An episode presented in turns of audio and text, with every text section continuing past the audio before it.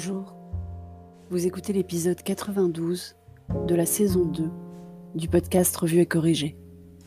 Cet épisode est tiré d'un billet du blog publié le 1er avril 2021 et s'intitule Et quelle sauce avec ça? J'ai trouvé ça plus drôle comme titre que À quelle sauce tout bêtement. Vous saisissez l'idée. Jeudi 1er avril 2021. 379 jours après confinement saison 1. La troisième saison est plus chaotique, moins lisible que la première et même la deuxième. On a perdu au fil des épisodes des personnages attachants ou agaçants mais qu'on aimait détester, sans vraiment gagner au change. On trouve les seconds rôles récurrents un peu manichéens et peu travaillés en nuances. On est presque aussi perdu que dans la dernière saison de Lost, mais au moins on savait que c'était la dernière. Là, on doute. Vous avez remarqué que le président parle un mercredi? J'ai espéré un instant que mon article sur le jeudi l'ait convaincu, sur l'épisode d'hier donc, mais je me suis vite rendu compte que jeudi 1er avril, ce n'était pas une bonne date pour une allocution présidentielle. J'ai donc consciemment décidé d'enregistrer ce billet avant l'allocution présidentielle, histoire de ne pas réagir à chaud. Il y a Twitter pour ça. Enfin, hier soir, j'ai dû faire en parallèle un live tweet et un live SMS à chair et tendre dans le train de retour de Paris à l'heure officielle. De la haute voltige de copier-coller, Heureusement qu'il y a les e-messages sur Mac. Bah oui, je l'ai fait du desktop à 20h, on est à la maison, donc pas de raison d'être sur le mobile avec son petit clavier et ses commandes de copier-coller minuscules.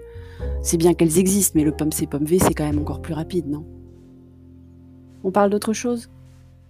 Sauf que c'est compliqué dans une chronique du confinement et déconfinement, et reconfinement, et couvre-feu, et peut-être re-reconfinement, de ne pas parler des annonces et des mesures. Sauf que j'en ai marre des annonces et des mesures.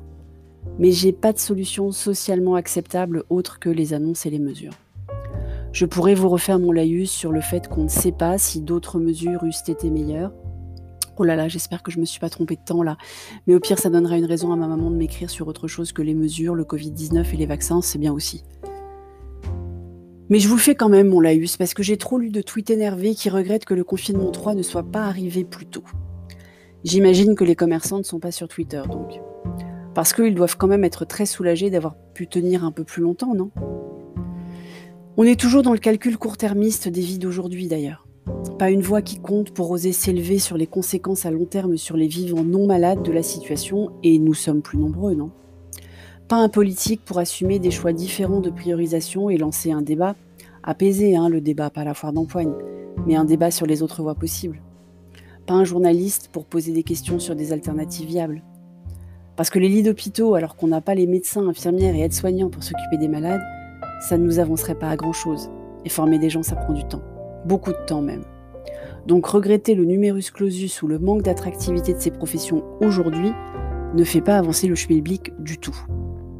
379 jours plus tard, on est tout aussi hébété, pas beaucoup plus éclairé, énormément plus divisé, et je suis navré. Navré qu'on soit un des rares pays à reprocher au gouvernement d'essayer de garder les écoles ouvertes. Parce que si on les avait fermées en novembre, on aurait eu droit à une levée de boucliers de dingue. Si on les avait fermées en février, on aurait eu toute l'opposition sur les plateaux télé, pour dénoncer l'alignement aveugle du président et du gouvernement sur l'Europe. En fait, je suis navré qu'on en soit à une opposition de principe pour crier sur tous les toits qu'on aurait mieux fait, sans aucune preuve possible de le prouver. Aucune situation n'étant comparable, les exemples tirés de tel ou tel pays sont nuls et non avenus. La rapidité de la vaccination en Israël? Forcément. Ils sont moins nombreux, plus disciplinés, rodés à l'obéissance civile puisque tous militaires, et Bibi jouait son va-tout avant une élection importante. Et pour rappel, ils ont vécu six mois de confinement strict avant ces dernières semaines de réouverture. Les bars ouverts à Madrid? Forcément.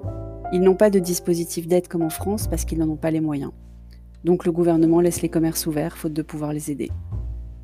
Le nombre de doses au UK et aux US Ah, mince. Celle-là, c'est vrai, c'est de notre faute et c'est comparable. Finalement, je n'aurais pas trop parlé des mesures, mais j'aurais parlé du sujet. Difficile de faire autrement. On se la joue à chaque fois en attendant Godot, un peu, non? Mais c'était ça ou encore un appel à voter pour moi au Awards Podcastéo. Deadline samedi 23h59, je compte sur vous et le lien est dans les notes d'épisode. Merci de m'avoir écouté. Si vous appréciez ce podcast, vous pouvez me remercier en m'achetant un café sur Buy Me a Coffee, le lien est dans les notes d'épisode.